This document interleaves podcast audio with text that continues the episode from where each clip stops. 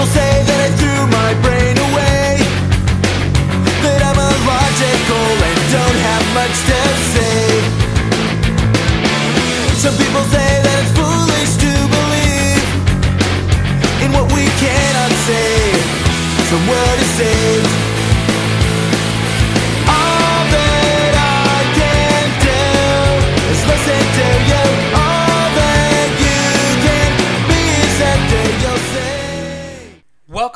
along to this episode of the Freed Thinker podcast. As always, I'm your host, Tyler Vela. On this episode, we're going to wrap up our discussion with my friend and atheist Cory Markum on moral philosophy and finally, the problem of evil.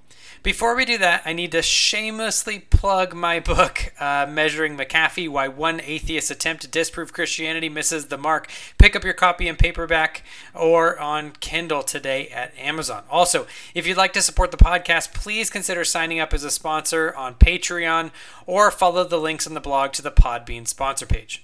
Now, before going into this episode, I'd like to do a little commentary on the last two episodes. It's not something I typically do, but I'd like to give a little bit of clarification. Many of you know that the moral argument was one of the arguments that God used to bring me to theism, but it was also an integral component in my earlier departure from naturalism and atheism. I came to a point where I understood that if the proposition, raping a small child for fun is evil, was false, then almost nothing could be considered true in an ethical sense, and that any premise used to argue against that position would be intrinsically less probable than the truth of the moral fact itself that raping a small child for fun is evil. I also understood that that moral premise could only logically be true if and only if God existed. That means that the evidence for God, a moral fact that raping a small child for fun is wrong, is intrinsically more probable than any premise that could possibly be used to deny it. I also think that we can defend our moral intuition in the same way that we can any one of our senses.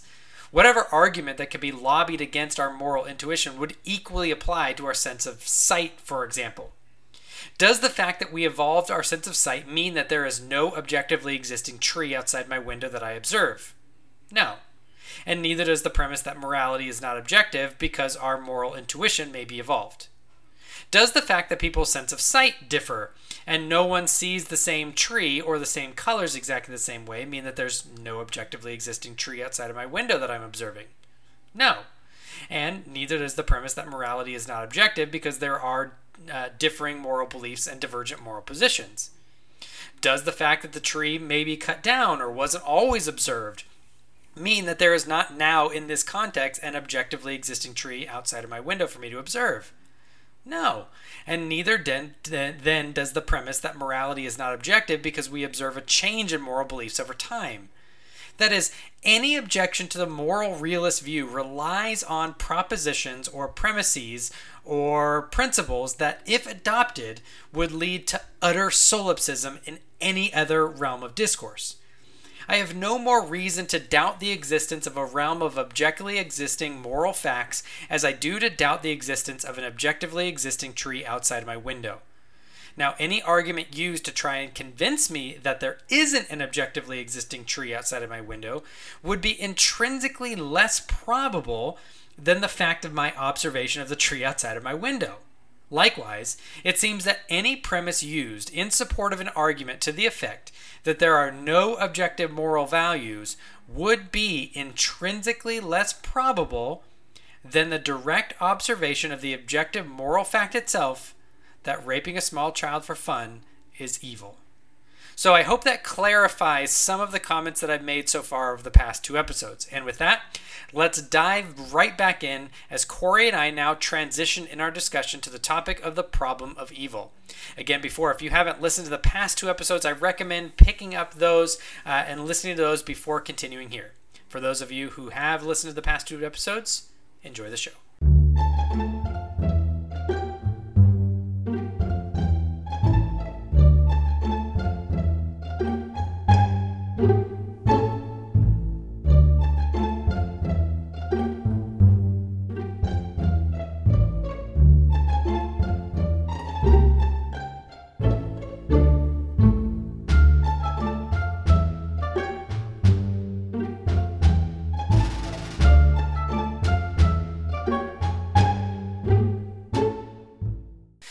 Move, but let, us move on. So now, now at least we have some of the concepts, some of the views um, about morality out on the table.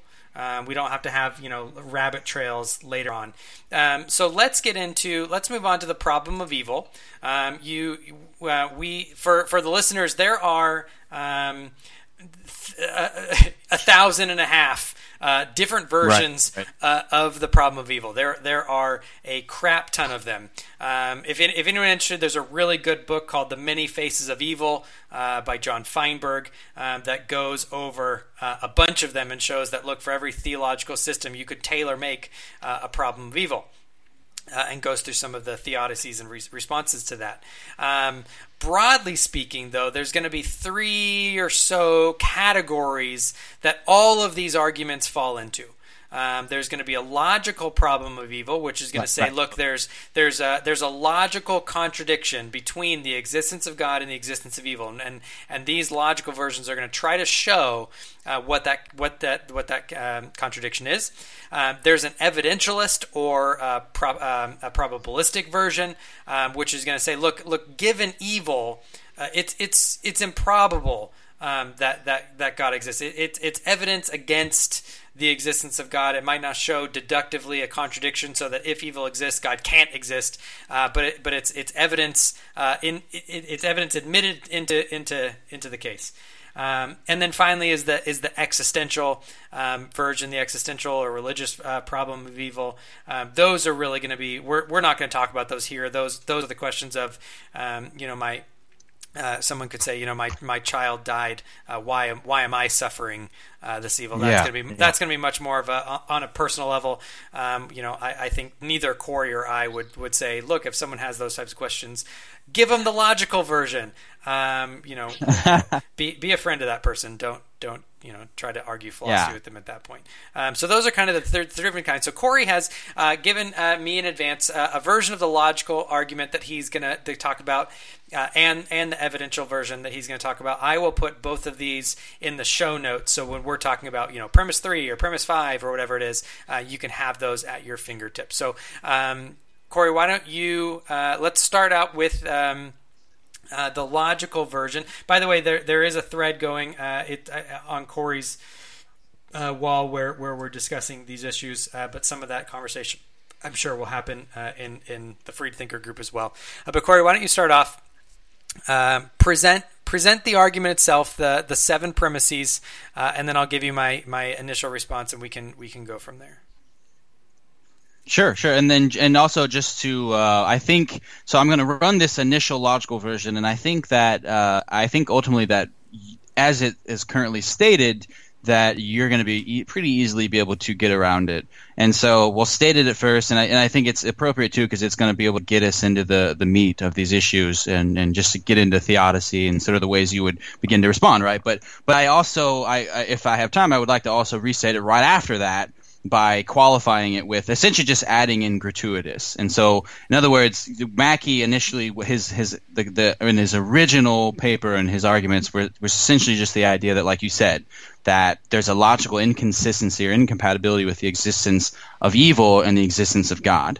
And I think that um, we can you know tinker and sort of qualify that a bit further and say that uh, it's or at least to say that it's more that we have we're on better ground to say that there's a logical inconsistency with the existence of gratuitous evil or harm and the existence of God. But okay, but anyway, so let's, but like you said, let's just the first um, stating a formulation of it would just be to say, so one, uh, if God exists, then God is morally perfect, uh, all powerful, and all knowing. Two, if God is all powerful, then God has the power to eliminate all evil. Three, if God is omniscient or all knowing, then God knows when evil exists. Four, if God is perfectly moral, then God has the desire to eliminate all evil. Uh, and then five, uh, but evil exists.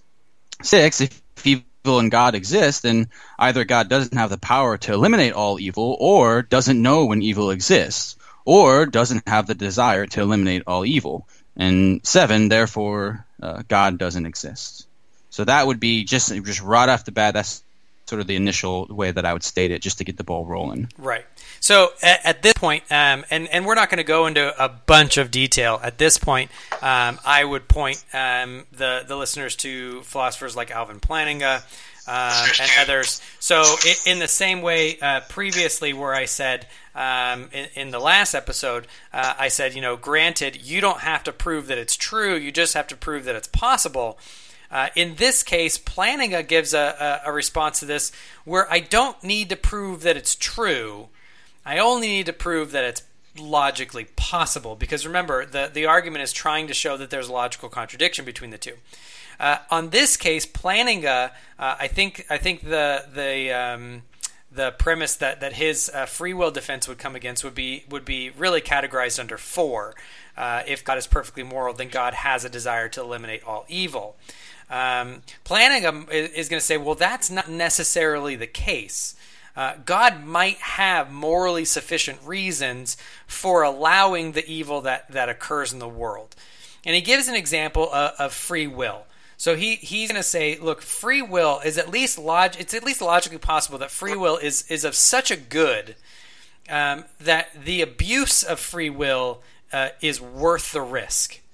Um, that that that um, with with uh, you know Spider-Man with great power comes a great responsibility. With uh, with freedom of the will comes the freedom to to do bad things with the will. Come, you know, um, and and so God might allow uh, evil um, in order to protect the good of, of, human freedom. And so, and so, what that's going to do is that's going to undermine four uh, that God has a desire to eliminate all evil. And it's going to say, well, God might not have a desire. You know, He might have a desire to eliminate all evil, uh, but He might not have an overriding desire uh, to eliminate all evil, such that He actually would eliminate all evil uh, if it was in, within His power to do so. Um, so, I, I, think that that resolves. Again, it, that doesn't have to be true. Uh, that doesn't mean that God therefore exists. Uh, it just means that the, the argument itself uh, doesn't, the, the conclusion doesn't logically follow um, because there there's a problem with one of the premises.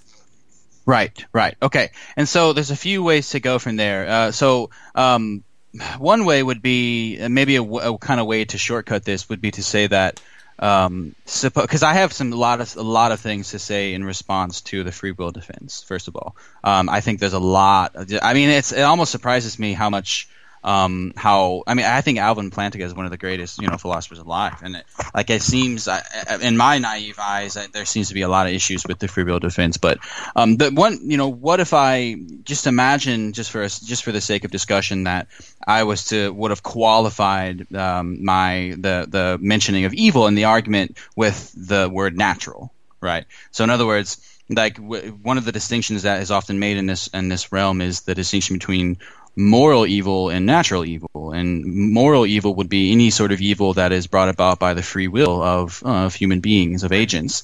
Uh, and natural evil would be any sort of evil that uh, happens as a result of just natural processes of the world or of nature, of etc. Like, so that would include anything, anything from um, genuine, like diseases that genuinely happen just naturally, that just occur, say from genetic defects and can't be pointed to, um, you know, something that say the parents may have done, you know, that that caused those genetic defects, or or especially, you know, and more typically. Uh, earthquakes and tornadoes, hurricanes, lions, tigers, bears, oh my, you know, right. the whole the whole thing. So yeah, so that would be my first thing is just out of curiosity. I mean, suppose that I did just uh, just qualify it a little tiny bit in such a way that the focus was a logical mo- uh, problem of evil on natural evil as opposed to moral evil, just as a way to kind of get around that initial Plantinga uh, free will defense. Right. So so um, you know, I, I know you're you're a fanboy and you have my my tattoo or my face tattooed on you, uh, and you listen and memorize every single episode.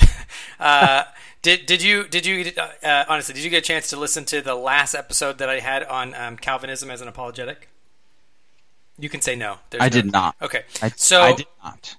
Um, Honesty is a virtue. Uh, it, it, uh, well, it, on, on non-theistic worldview, that might not be the case. Uh, so there, oh, there, there, awesome. there's a certain. Okay, you, you, you, you open the door. I can't. You know, I cannot. Um, there, there's. Um, I know, I know, and I'll try. I'll try to state this briefly, um, because because you know while while my listeners have probably listened to those past episodes, it's not fair for me to try to unload it on you without having with having engaged with it. Uh, but there's a certain point where I'm going to say yeah. um, there there's a there's I'm going to answer this uh, biblically more so than philosophically. Um, and and and, and there, there's a certain case where, as a Calvinist, I'm going to say, look, um, the the chief end of the chief end of man is glorify God.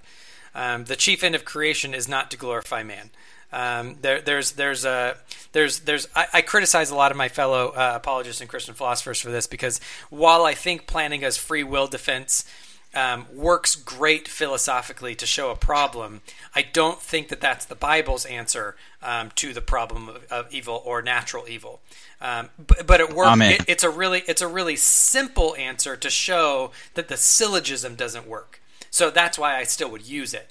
But there's a there's a certain sense where I'm sure. going to say, look, uh, my my answer to the problem of evil overall, I, I uh, evil, moral evil, personal evil, natural evil, anything like that is that biblically speaking, which you know I don't hide that I, that I'm a Christian in this is that creation, the role and purpose of creation, uh, is for us uh, to to glorify to glorify God, right? Um, for and, and, you know there could be objections to that. Well, God a narcissist or whatever. Uh, that could, that could be a separate issue. But as far yeah. as far as evil and suffering is concerned, um, there there's a certain sense where I'm going to say, look, uh, uh, evil is a re- is, is is a response of the fall. It's a response of sin. Natural evil um, that, that's much harder. I, I, think there's a case that that, that is also a, a part of the fall. Um, that's a little bit much harder to draw that as a, as a straight line. Um, but there's a certain sense where I'm going to say even natural evil, uh, even disease. Um, there there's some there's some uh, redemptive aspects to it. There's there's um, I react in a certain way to give God glory in the face of disease um, differently than I would in a world with no disease. Um, there, there's a sense where, and, and this is this is uh, honestly where um, I know that it'll talk past some atheists um, I think that you know, even if you don't agree with me, I think you know what I mean.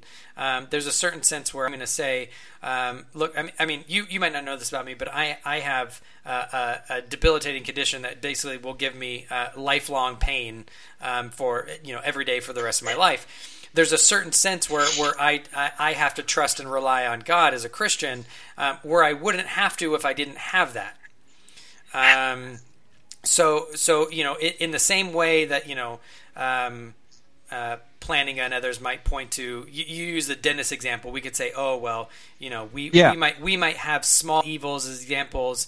There there might be larger reasons that god has for on a type of butterfly effect. I can say look there there there might be uh, that you know that that small example of, of my um, persistent issue um, could be a, a, small microcosm of, of much larger reasons for why there's much larger natural evils um, in, in, the world. Um, and so and so I think that that would be even if you inserted natural. I still don't think that there's there's uh, nest. I, I, still don't think four would follow because God might not have an overriding desire to eliminate all the evils because there might be a, a much larger good, biblically speaking, God's God's glory um, that that I think uh, works, and I think that that has the benefit of uh, at least from a Christian perspective being uh, true, whereas the f- the free will defense, I don't need to present it as being true. I just need to present it as being logically possible.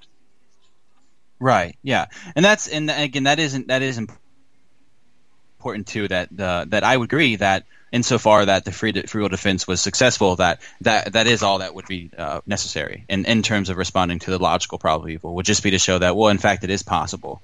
Um, and then you know that's why you, that's why ultimately I do think that an evidential version is, is, is stronger. But but I mean, just I do have let me say a few more things about the free will defense because again, I although I I think I hear some slight reservation in your voice about you know like in that you don't really want to put too much into it, and perhaps that's because you I think you, you can see some of the some of the potential problems with it. But um, but I, I, even in spite of perhaps your specific view, I think you'd have to admit that certainly a lot of people would. Uh, this is one of the first things that someone would point to in response to people, um, and it, even to the extent where they seem to just not even think about natural evil. Uh, and so, for instance, like someone like uh, Francis Collins, the you know the famous uh, geneticist uh, who was head of the Human Genome Project, who's also famously a Christian, you know, he he sort of at one point in his book um, which is a fascinating book. I read it and I loved every minute of it, by the way.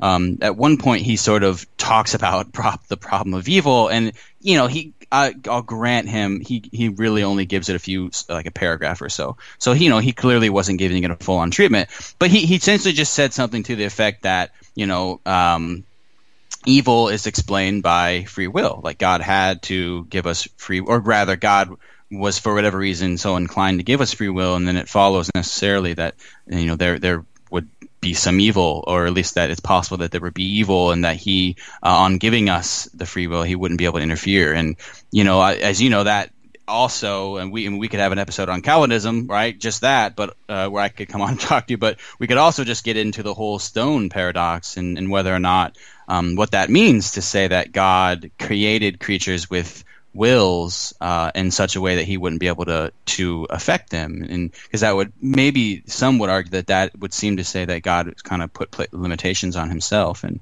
but I mean, but but you know that's sort of that's again that's another side, but so yeah, the, and I mean I mean just to just to kind of jump in, I mean my yeah. my my major objection, and and by the way, this this is um, this is a courtesy that I don't think a lot of um, uh, kind of the, the internet infidel type of um, new atheists would, would give um, to Plantinga. Is, I'm going to say, look, I, I, think as a response to the logical problem, um, it's it's a defeater for the argument. I, I, think it does show the logical argument um, doesn't doesn't go through, but I ultimately have a problem with because uh, I have major reservations about it being true. Yeah. So so so functionally be- because I, I mean, my my major objection is to it. Just look, look. I mean, I can conceive of a possible world where God creates 100% free agents um, and none of them do evil. Um, you know, so so surely uh, an omniscient God can can think of uh, much more ways um, to to do that. So um, which which so uh, so the the my concern is much more of the utility um, uh, of the objection because even if it shows that the lot that it's not um, the, the logical problem doesn't go through um, I think because there's so many problems with seeing it as a true solution um, it's almost like a smokescreen where people then think well then it doesn't actually um, defeat the logical problem. Um, and and I think largely that's that's actually why the logical problem um, has almost no. Um, no, almost no academic scholarly support, but it's still very much alive and well uh, among among you know kind of lay uh, atheists and and philosophers, um, because because I think that that distinction between kind of um, uh, a, a, you know it, it, being a logical defeater um, and its um, you, you, its its rhetorical utility. Um, I think professional philosophers are much more adept at kind of navigating um, that, where kind of the lay philosophers um, aren't as adept.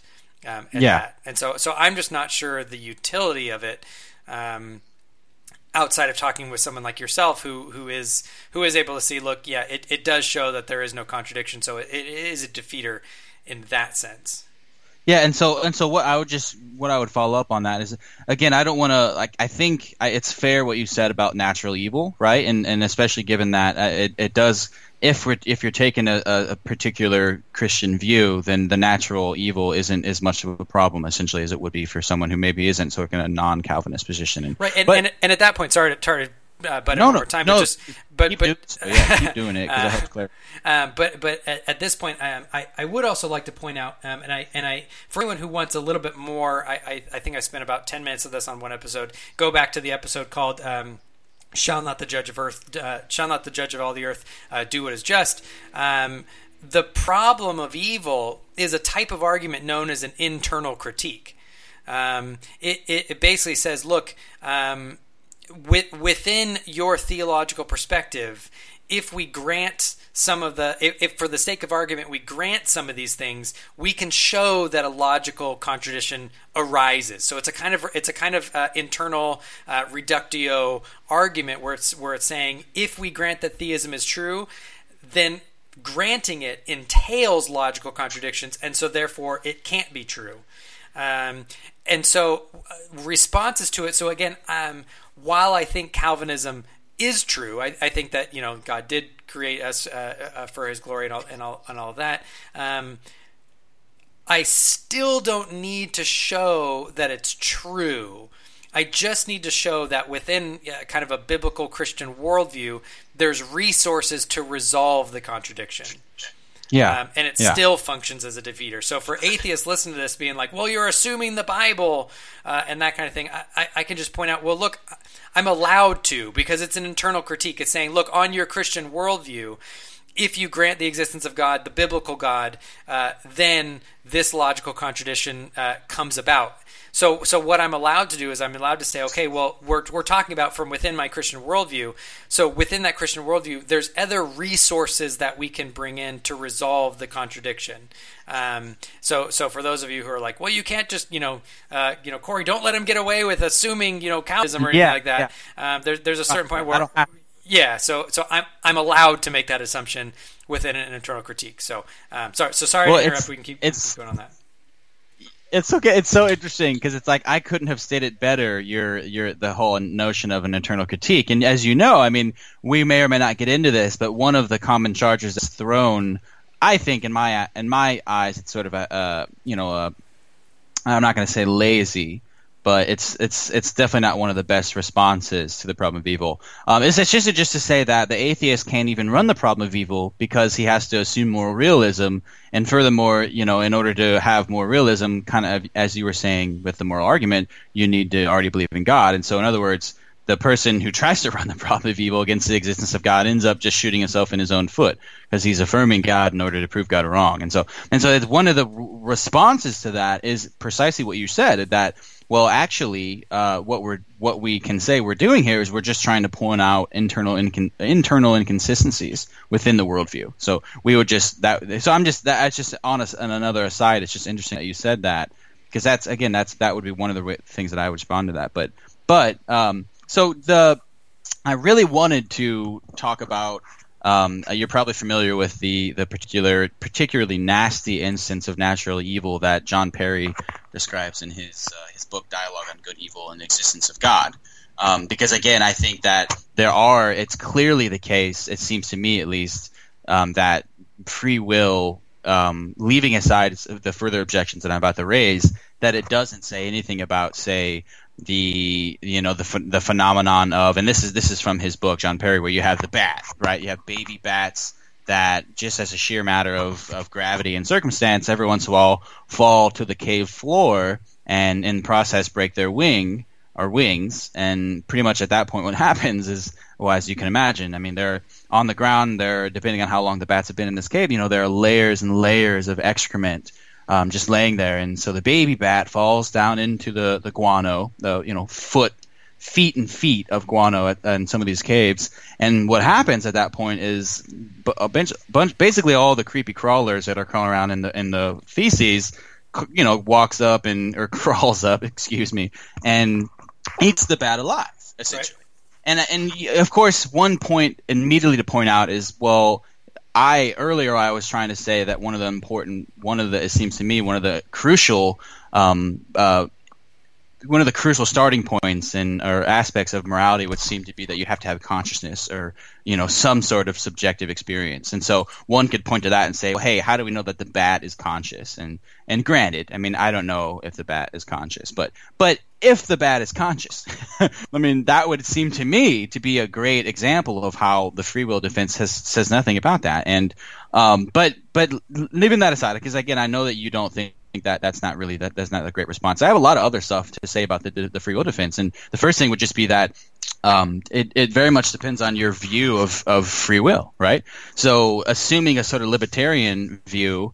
Um, I think his defense works, uh, uh, but if we were to take more of a compatibilist view, and again, compatibilism, I'm thinking of some secular compatibilism. But you know, you're, if you're a Calvinist, then maybe this will be you'll be sympathetic to this. In other words, it seems to me that if we do take a sort of compatibilist uh, standpoint where you can have free will or you can have some sort of free will, in mind you, they sort they sort of qualify and reframe what they mean when they see free will, but but that you can have some sort of free will and yet there can still be it still can be the fact that that you're being determined, and if that's the case, uh, then it would seem to be that we could have been given this sort of compatibilist free will, and still we could have been determined to, you know, to not do certain things. And and and maybe you know what again, I like I said, I have a lot of different stuff, but maybe we could, we could just sort of I'll just list my brief little version of it, and then you can come back at me, and then I'll just move on to my second point. I mean, that so that would be my first point. Is that I think we have to assume a libertarian uh, standpoint on free will. Um, and if you need to unload that for the listeners, by all means, uh, I probably should have. But if we assume a libertarian uh, view on free will, then yes, I think the free will defense works. But I don't think we have to, and if we don't, I don't think it does. Yeah, I, think at that point I would just come back again and so uh, um, I don't I don't actually think we have to assume um, that libertarian freedom is true. Again, we just have to assume, uh, assume that it's logically possible um, in order for it to work as a defeater against the argument.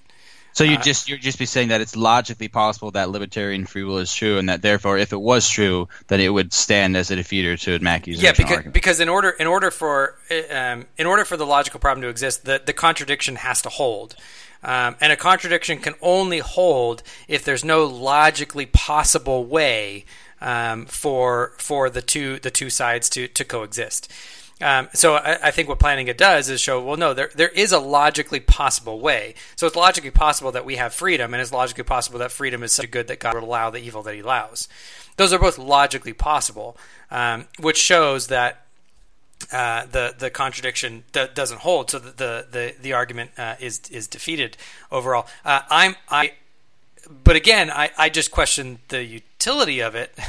Um, Yeah. I, I think for most for most philosophers, they realize, okay, yeah, that means that means the argument isn't valid, and they move on to the evidentialist version.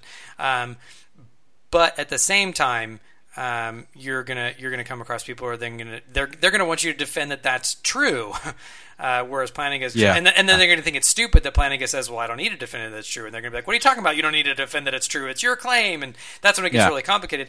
So that's why I just I wonder about the utility of it. Um, eh, especially since you know, as a Calvinist, I am a compatibilist. You know, I don't hold to libertarian um, to libertarian Exactly. to Yeah. libertarian freedom. Um, so I, I don't but- I don't hold to a hard determinism either, which a lot of people confuse about Calvinism. I, I am a compatibilist, not a, not a hard determinist.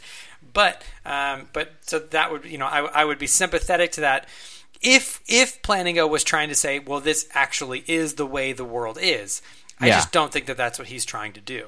He's just saying it's a possible state of affairs. Yeah. Okay, I got you. Well, so I mean, I, I have a feeling that most of what most of these responses is going to kind of uh, warrant a similar response, but ma- and still, I think they're worth bringing up really quick. And so the next thing would be these are just sort of my standard, what I feel my, would be my responses, uh, or that are my responses to the free will defense. And the other thing would be to point out that um, it, it seems to me, and you correct me if I'm wrong here. I mean, you, you're going to be obviously far more bi- biblically literate than myself.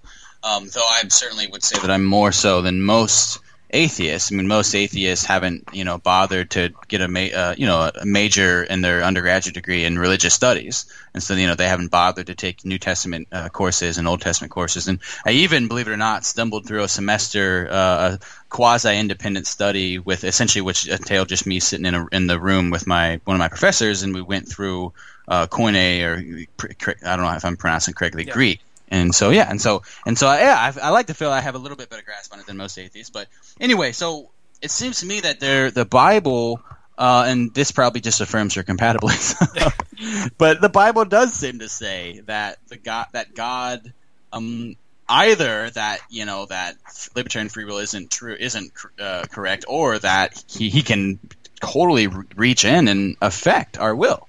And so, you know, the obvious the the, the standard example would just be the the, um, the the stuff in Exodus where you know the Lord said to Moses, "The Pharaoh will not listen to you in order that my wonders may be multiplied in the lands of Egypt." Um, and you know, and it clear, further clarifies what I had would already have intuited from that that the Lord hardened Pharaoh the Pharaoh's heart.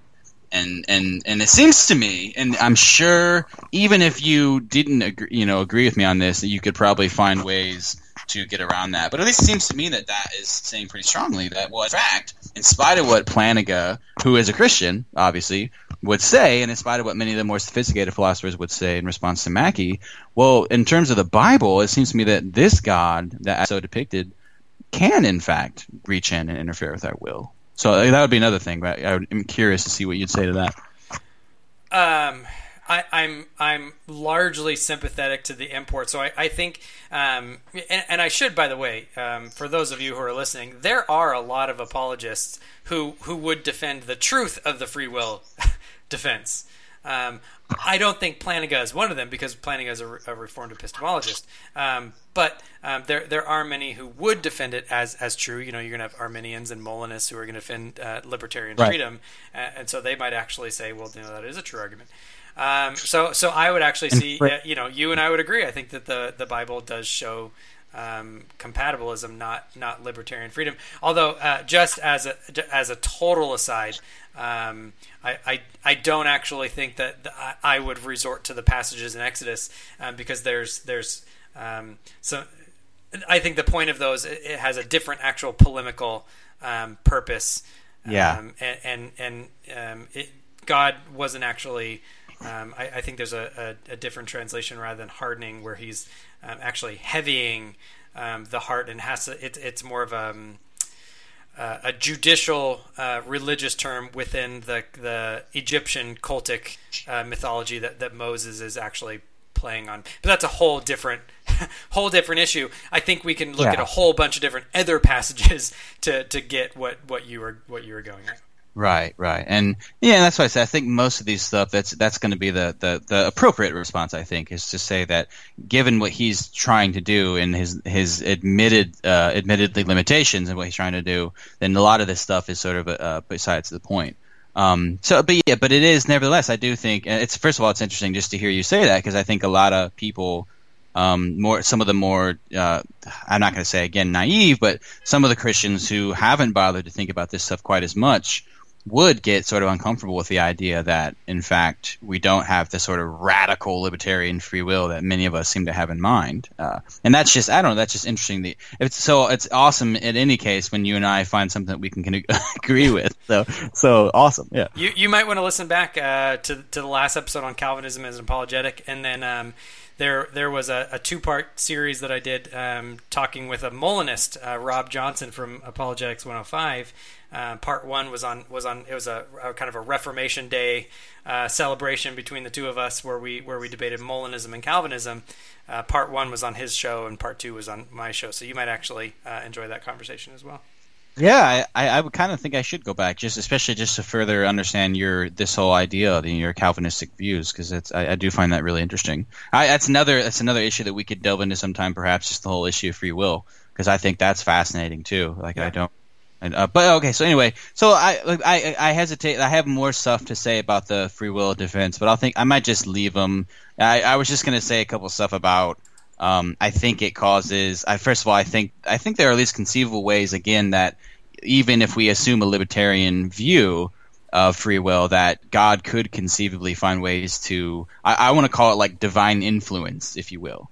So, like, I think of an example of like uh, advertising or something like that. Like, I can see, can, can at least conceive of a way that he could at least try to uh, motivate us to do certain things and not do other things, uh, and still give us some some sort of free will. But, um, and then another thing would be that I don't know if you're familiar with it. It's called the free will canceling effect. It's this argument that pretty much is saying that it, in, if you do give people that sort of radical libertarian free will, it seems to inevitably follow, or at least in the, world that we happen to live in, right? That in some that almost inevitably these people, some other person's free will is going to be uh, canceled out, if you will, or almost nullified.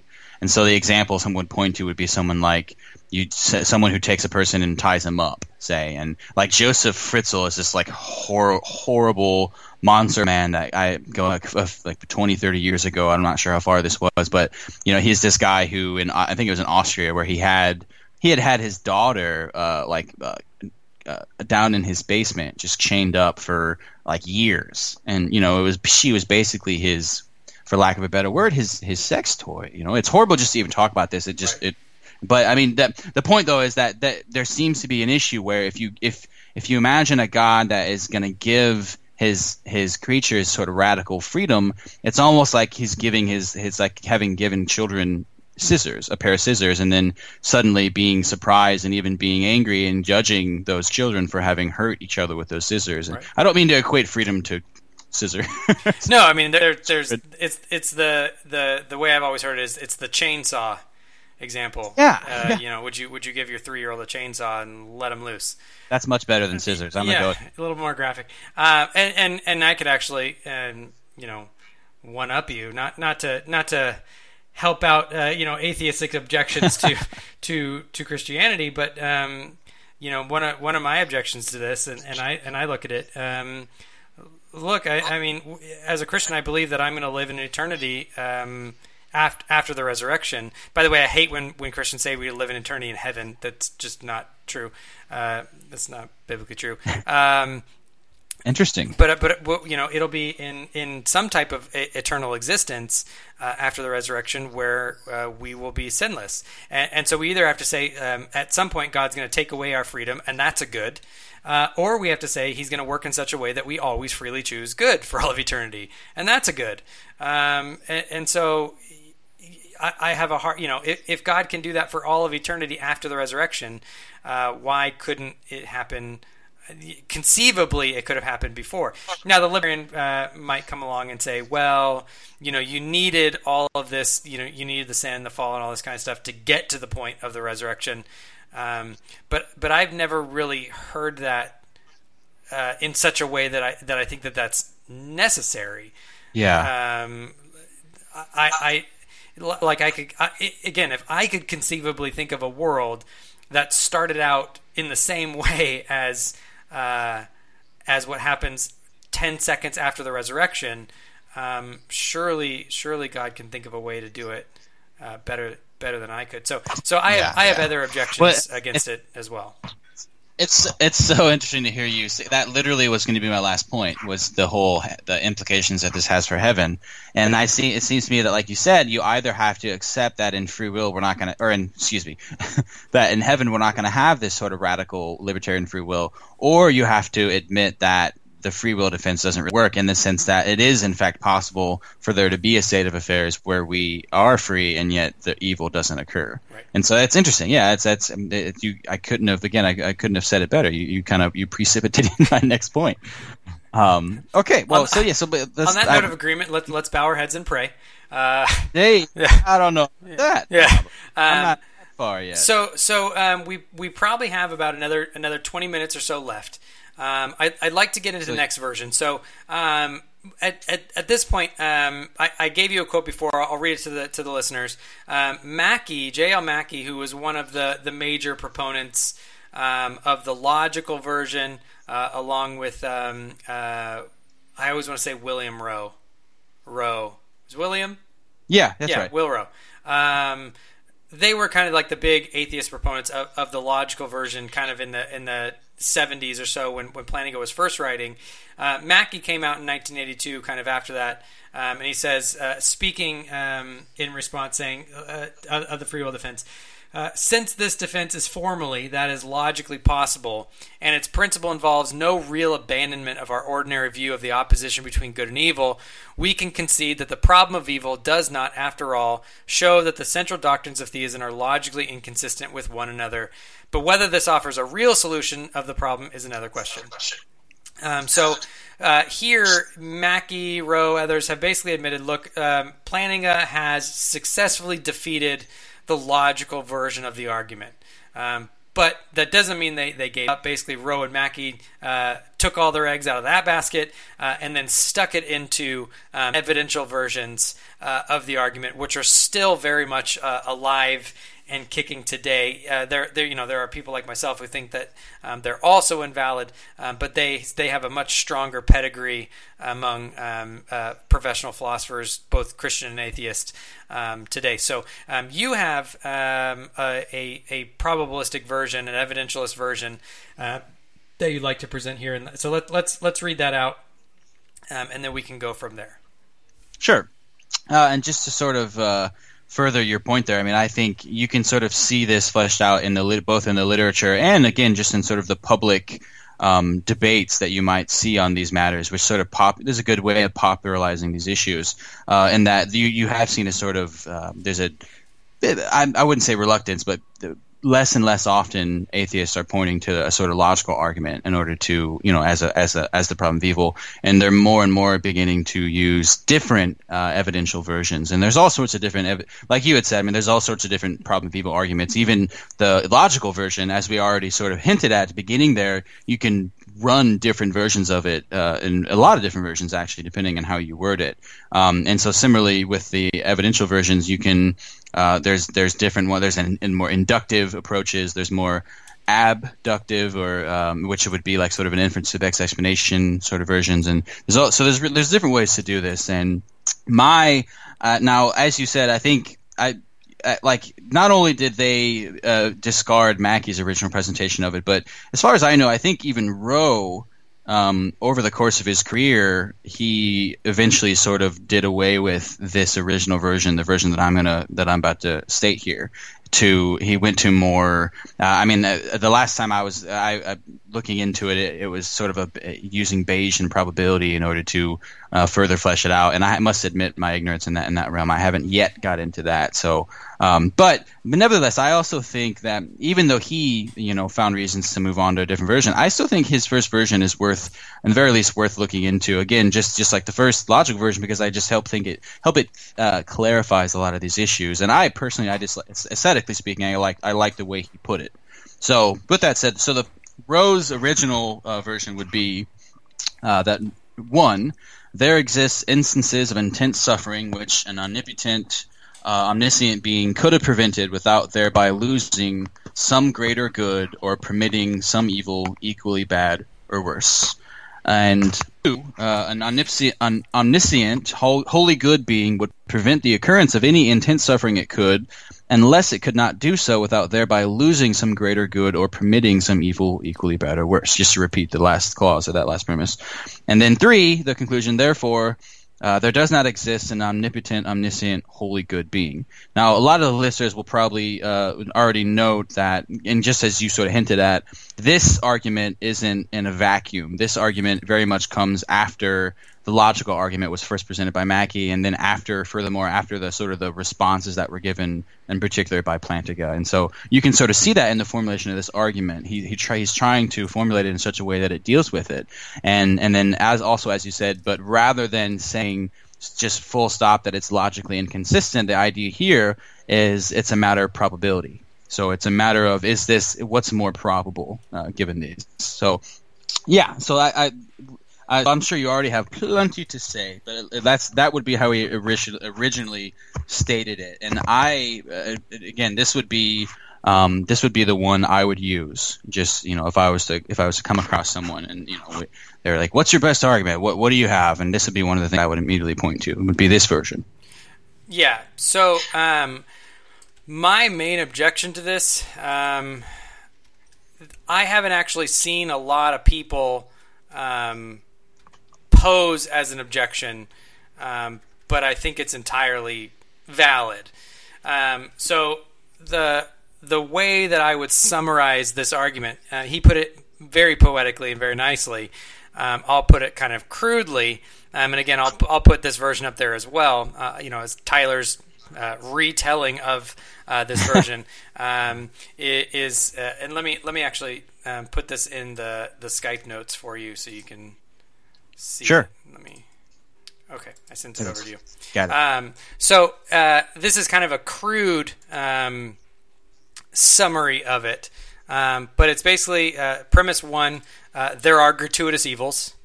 Uh, premise two: if God exists, then there would be no gratuitous evils. Uh, uh, conclusion: therefore, God does not exist. Um, the problem that that I have, so so it's it's um, it's technically a logically valid argument. It's a it's a modus tollens. Um, the problem that I have is that it, that it, it appears to me beg the question. Um, the only way to know that premise one is true or plausibly true is to already have a belief or, or a position on the plausibility of the conclusion. So the only way we can know, uh, he he says there exist instances of intense such suffering, which an right that whole thing. Basically, there there exist gratuitous evils. The only way we'd know that those evils are gratuitous is if we already think, if we already believe that God doesn't exist. Because if God doesn't exist, those evils wouldn't be gratuitous, even if we didn't know that they weren't gratuitous. So I have a problem automatically with, with premise one. Um, just because, uh, for, for that simple reason, that, that I don't think you can um, either uh, say that it's true or it's probably true without already saying that the conclusion is true or probably true. Does that make sense?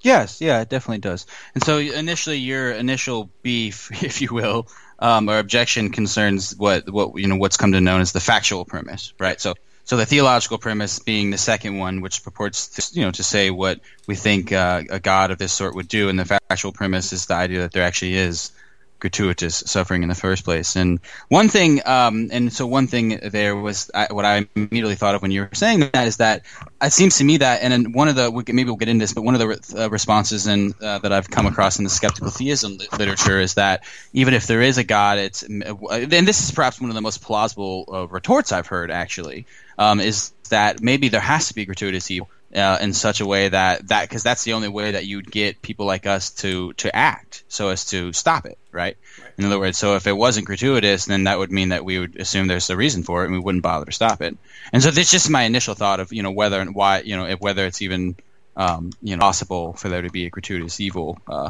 even if there was a God. So maybe there is. Maybe it has to be the case that there's gratuitous evil and there's a God. Um, yeah, and I don't, and I don't go full on uh, skeptical theist. I think there's some good things that come out of that type of position. Uh, some other problematic things. Right. I, I mean, here I, I could run a similar Calvinistic response on this one, and I could say, well, well, you know, the only way to know it's gratuitous is is to already know um, that God wouldn't have uh, a, reason to to magnify His glory for it. Um, or you know, as Plantinga would say, you know, you, would already have to know that there's no morally sufficient reason um, for allowing the evil. But the only way you could know that is if you possess the, the, the property that you're saying that no being possesses, namely omniscience. Um, so there's no there's no way to know uh, or to believe that the first premise is is, is probable or even plausible um, unless you you you either think uh, that that you yourself are God and, and you're omniscient, uh, or uh, that that you already think that that God probably doesn't exist. Well, uh, um, part, part of this just may be my understanding, but again, I, it seems to me that the idea here is that it's not that you have to know that it is, but it's a pro, it's a matter of probability. So, it, it, what is does it see what what's more likely? What would seem to be the case? And so, I mean, I so I used the bad example earlier. So but and you know Rowe of course famously used the example of the the uh, the baby deer. And you know the idea of course is you imagine a forest fire a, you know a strike of lightning strikes and hit causes the fire. So uh, immediately getting out of the whole free will defense issue. And the fire you know spreads throughout the forest. And at one point it, it manages manages to engulf um, uh, the a deer uh, a, a, mother deer, and and then the baby deer is sort of left behind with with horrible third degree burns, but isn't compelled, killed right away. And so the deer is left for days to just sit there and suffer. Now, I don't want to use that example because, again, I think you could simply say that we don't know if they're even conscious. For all we know, a deer is just a, a, a organic robot, and so there's no reason to think that there's any sort of real evil there. Because, again, like I said earlier, if there's not consciousness, and it's hard to really uh, to to make that make that work. But so wh- rather than that, like let's let's say take something like this would be something I would point to to try to uh, justify that first premise. Something like childhood leukemia. Like, would you grant me that childhood leukemia is not logically necessary, and therefore that God didn't have to bring about a state of state of affairs in which childhood leukemia existed? Would you grant me at least that? Uh, well, yeah, but but that, at that, but at that point, much? But at that point, I'm going to say, well, um, in order for, for example, for a Calvinist response to go through, I don't need it to be logically necessary. Um, uh, see, see, part of part of, and this is this is where um, I criticize a lot of my fellow apologists is um, I have a hard time with with best possible worlds semantics. Sure, sure. Um, I, I, I, I already have. I just, I just already have an issue with thinking um, that that there's some type of you know feasibility range where this is the this is the maximally um, best possible work. I, I, uh, I, I just don't, especially as a Calvinist, I, I just don't think that that that that's you know very very helpful. Um, Yeah. So Yeah. In, in order, for example, in order to say that that childhood leukemia, and by the way, you know, I I apologize to our you know, we're talking about this so clinically and philosophically and cold. You know, we're not trying to, uh, you know, Come off. come off as heartless. Oh, you know, child leukemia, it's nothing. That, that's not how we're going to, to come across at all. It, I mean, we're using it because it is so severe. Right. Um, the the in order to say um, that childhood leukemia is gratuitous, to either know that it's gratuitous or to believe that it's probably gratuitous, right? So so this is a probabilistic version, it's an evidential version. It already requires, in order to know that it's gratuitous, you would have to know that God doesn't exist. Um, because if God exists, it wouldn't be gratuitous. Um, But, but, but hold on. But again, I mean, like some theists would, would say that in fact there has even if God exists, there fa- especially if God exists, it may be that there has to be gratuitous evil because only if there's gratuitous evil, that's the only sort of uh, situation I or state of affairs. I- Yeah, a- I mean, at- at that point, where people at- at that point, I would just say, well, they're just playing fast and loose with the term gratuitous because then the, I, I'm not sure how you can say something is gratuitous if it has a point. um, Yeah. so Okay, I say, and overall, it has a point. Because Yeah. Is- okay. So- Well, y- fair, Yeah. sure. So I, you know, there, there, you know, at that point, I would just say, okay, well, you can call it whatever you want. Uh, you can say that that's gratuitous, but overall, there's a point. there's a purpose. God, you're you're inadvertently making skeptical theism sound less plausible to me. I, you know, I'm not. I, I, this is this is one of the reasons why I don't necessarily. Like I said, I think there's some good things that come out of it. I wouldn't necessarily endorse it. um, Yeah, as yeah. a as an overall um, great position. Um, but uh, but again, even to say that it's improbable, the there has to be the inverse belief that that at least therefore God is not probable. But on a, if, if you're going to run Rowe's version, it's because right now the Rowe's version is, is set up as a dedu- deductive version. If you're going to set, you know, it's Yeah, a deductive right, you're right. version. If you're going to re- if you're going to set it up as a probabilistic version, you're going to have to say there probably or there appears to exist, you know, instances of gratuitous suffering, and then the conclusion to to keep it valid would have to say therefore it appears that God or or it, it probably is the case that God doesn't exist. But all you're doing is again flipping the inverse. So in order to know that it's probably gratuitous, you would already have to be in a position where you believe that it's probably true that God doesn't exist because it, the the the amount of it the probability that's gratuitous is directly related to the improbability that you think God exists. So, so I, I think I, I just think that it's that in order to to even uh, defend one, you have to beg the question of whatever a valid conclusion from one and two would be. Well, so um, and, and just it's worth noting that, like the point made about as it's stated and as I sort of said it, it is in an inductive or deductive form. But it's it's it's important to point out that he in in the article, you know, in which this is presented, he does clarify that he does mean it in an evidential manner, and he's he do I think the way he does that is he talks about like uh, you know just reasonable belief or whatever I'm, I forget whatever it is the way he sort of uh, you know qualifies it, but Right. um but yeah, I, I, it's interesting because it, it's it, you you you sort of kind of touched on, um, uh, I guess kind of a great ending point and sort of a point that I wanted to ultimately make anyway, which is to say that I I don't claim, at least as my I, I keep sounding so indecisive, but as my in my current state, I don't claim that uh, the argument from evil in any form is necessarily going to be persuasive to, say, a theist, especially a theist who's like firmly uh, rooted in, in their particular views. And so one of the one of the points that is sort of uh, almost become like a truism now in, in philosophy uh, and we, we really want to get around this because it, it's that would mean that this argument is you know it, it doesn't it, re- it really is in the eye of the beholder to some extent. But the idea is that like you said i mean it, our priors and the the point the perspective that we're coming uh, from in the first place very much affects the way or the extent to which this the, any argument from evil is going to be persuasive. And specifically like you said i mean if you believe that there is a god well then you have obviously very good reason to think that there's no such thing as gratuitous evils because if there is a god well then there isn't gratuitous evils right and uh, leaving aside the point i made there in, and about some skeptical theists would and you know and your your fantastic rejoinder rejoinder to that but Yeah, and, but I, I think I think at this point, and and and this kind of came up on on your position where people are saying, well, look, the problem of evil shows um, that kind of the the god of classical theism can exist. And, and my point here is, look, the, the logical version uh, has a defeater, and so so it it fails going through. What you know, whether or not you're convinced by it, the argument itself is is is is not sound. And then the, the this the, the evidential and the probabilistic version. By the by the way, I, the the critiques that I've given, I think largely hold no matter how you formulate it. Um, so so in this case, Yeah. yeah, you you know, depending on your your previous you know beliefs, um, you might find it probable. But in this case, that's not actually helpful because um, that that's directly related to I think it's question begging. So imagine I gave the argument and I said, um, Well, is it is it not in a very similar way, just the same in reverse? Because both of us, in a sense, are, are approaching it with this with this already this view already, and that's affecting the way we see this this you know this first premise. Well, no, This- because because uh, I'm not saying I'm not saying the first premise is false, right? I'm just saying it's it's it the the defense of the premise You goes. aren't- No, so, oh. so I'm not I'm not saying it's false. I'm saying you can't defend it as true. so you're willing to allow for the existence of God and gratuitous evils. So it, the the the problem is is that the way that it's stated, the only way that premise one could be true is if you already assume the the truth of the conclusion. Well, again, I So I so I, imagine I, I, gave you this imagine I gave you this argument. Uh, okay, go ahead. there there exist true revelations from God. If God exists, there would be true revelations from God. Therefore, God exists. Right?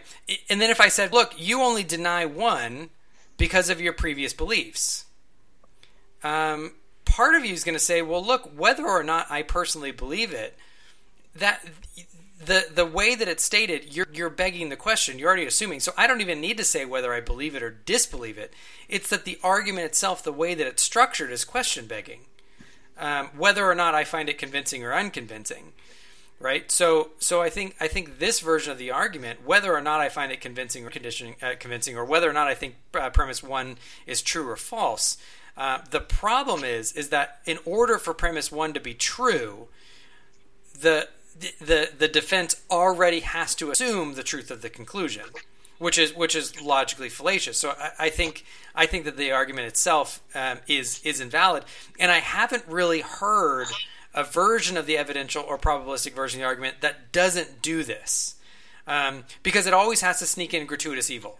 Uh, it always has to talk about some type of evil that's gratuitous or unnecessary or um, or, or, or, improbable on the exist right but but in order for any of that to hold the conclusion already has to be assumed um, which which is just going to be problematic. So so I think there I think there's a deeper problem. I think there's a defeater for the argument um, in a way that's different than just saying well uh, depending on your conception that you come to it right? Because because I can look at it and can say well you know I believe the existence of God is real, and I believe that there's that there's um, that there's actual you know true revelation from God. But that example of that argument I gave, I would say is is unsound. Uh, uh, you know, it's invalid. I think I think that you know that argument that I the the, the premises uh, would require the truth of the conclusion, and so I would never make that argument, even though I, I think all three premises are true. Um, does that does that kind of make sense? Well, sure, sure, it, it does, and I mean, that, I I kind of why I kind of wanted to lay out that kind of caveat there. That I mean, I don't, I'm not going to necessarily say that I can. I, I personally, I do think that um, you know, someone. I think there are plenty of philosophers out there who, again, who would disagree with with what you're saying, and that you know that you can formulate an argument for people that um, um, that is more than just uh, well, certainly that doesn't just beg the question. Like at least I, I mean, maybe I'm wrong here, but again, I don't. In my, in my take on the literature, it isn't that that's the critique. Like the critique right now, for instance, is again is this is skeptical theism is, and that's that whole that Rowe's evidential argument has spawned this this whole field, you know, subfield within philosophy religion, the field of skeptical theism, and that the whole idea there is they're getting into to the, the you know the noseeum inference, whether or not it's reasonable to to uh, infer from the fact that we don't see reasons that there are no reasons, right. And that that to me is very. I think that's a great you know it's a great thing to get into, and in spite of the fact that you you have your reservations, but I don't I don't. It just seems to me that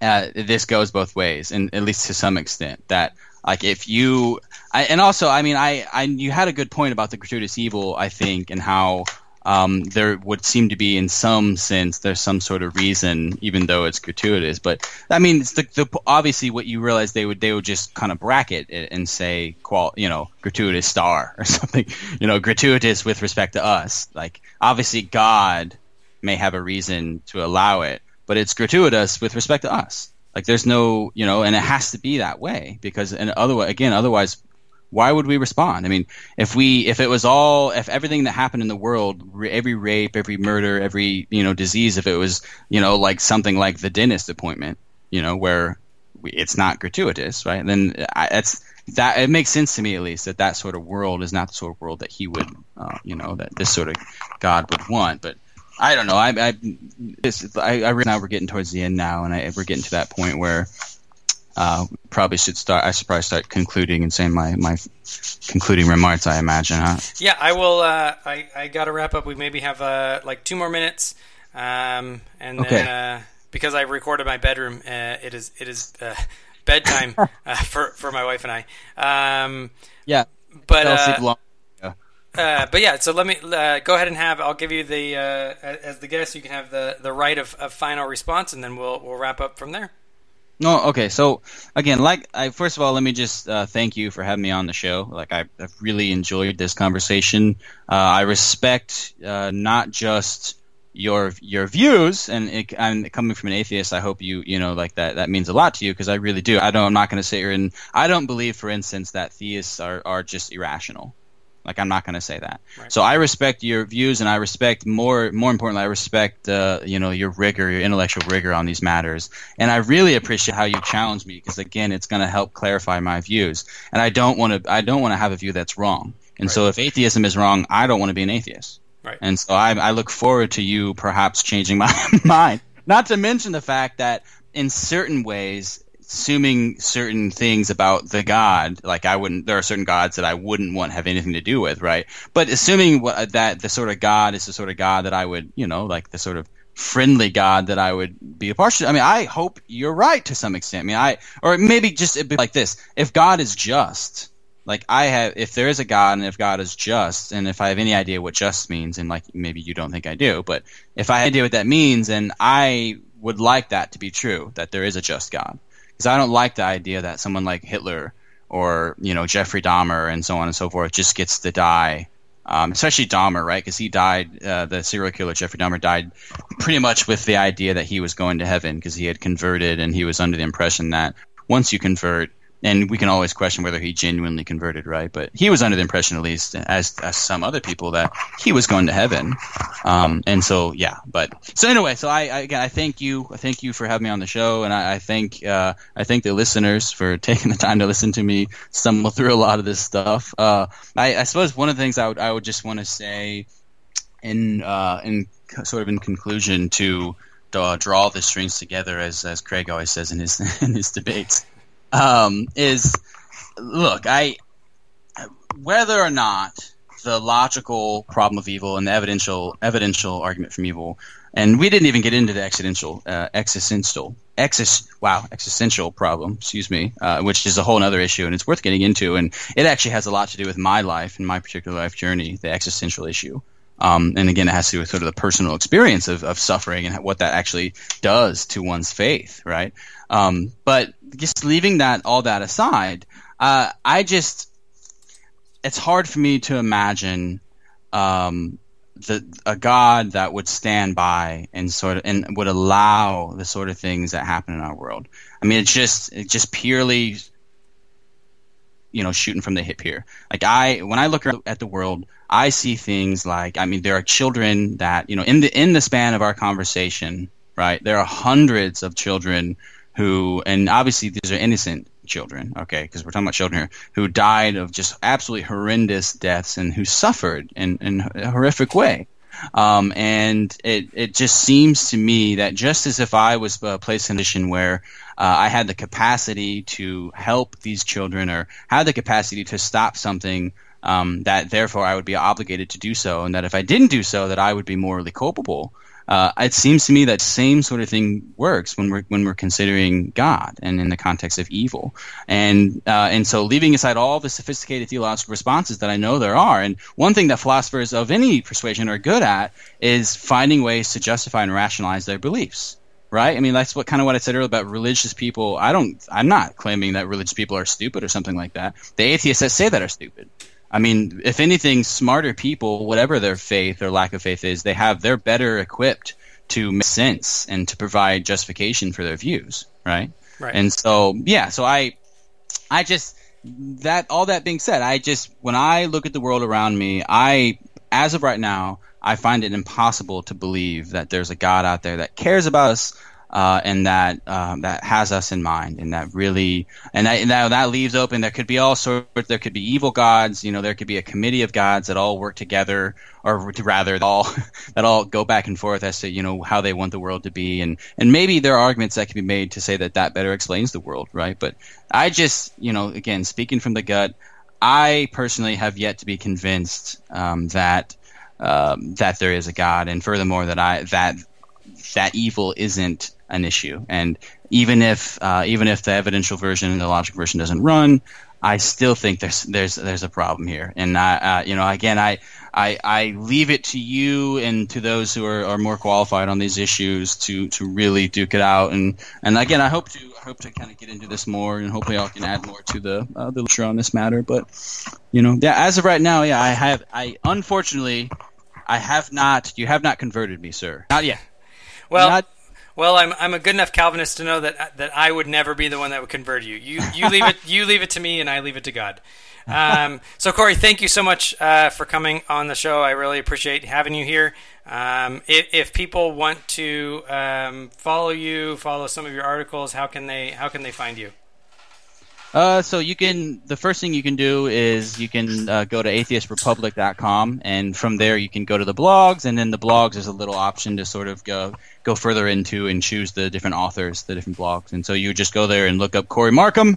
Um, and hopefully you'll like my posts so I can have more likes on Facebook and uh, I add that little in there. And then uh, you also I have uh, had an issue, I had an article rather in uh, the issue, a recent issue of Skeptic magazine about near-death experiences. So if you're interested in that area, uh, especially if you're interested to see what an atheist happens to think about that stuff, you know, I would say that uh, look for that too, and so you can find that in Barnes and Noble or online and so on. And also, I'm to be uh, I'm going to be on Unbelievable again here in the next couple of weeks, debating more or less debating this issue, but more specifically debating the issue that we touched upon um, uh, in which you know whether or not atheism uh, is even appropriate is even uh, capable of running the, the problem of evil uh, because some would argue that uh, in doing so you have to affirm moral realism. And again you can't do that without God. So so yeah so maybe look forward to that and or you know look out for that one. And uh, yes otherwise I, I, I'm working on a book and maybe one day we'll have it released but I, I don't know. It's taken forever. Yeah, uh, absolutely. Um, thank you so much for coming on. I look forward to hearing you on, on Unbelievable. I'll be I'll be uh, I, I think I'm actually on on on that at least on your side. I'll be interested to see how your your opponent says uh, that in order to run an internal argument, you need to from the outside uh, assume. So uh, I Yeah. think that was something that you and I agreed on. So I, I uh, for for one of the rare times I might be on the side of the atheist on the Unbelievable show. So um, uh, that'll be a, that'll be an interesting experience. well that Uh, warmed my heart Tyler I, I'm that's that's really that's really why I'm here to just to warm just to warm your heart. You you can uh, you can let them know that you have theists uh, who agree with you on this one too, at least about that. Um, so uh, thank you very All much right. for coming on. It, it was a pleasure having you. We'll have to have you on again, uh, dealing with some of the other issues that we touched on uh, sometime in the future. Thanks again for joining us. oh well thank you so much Tyler So that was the final episode of my discussion with my friend and atheist Cory Markum. I hope you all enjoyed it. Thank you again for joining us. As always, if you have any questions, comments, concerns, commendations, or condemnations, feel free to contact us at freedthinkerpodcast at gmail.com. Visit the blog freedthinkerpodcast.blogspot.com. Visit the Freed Thinker Facebook group to get in a bunch of discussions with myself and Cory there if you'd like to continue the discussion with him. So, again, thank you so much for joining us. We look forward to seeing you next time. Good night and God bless.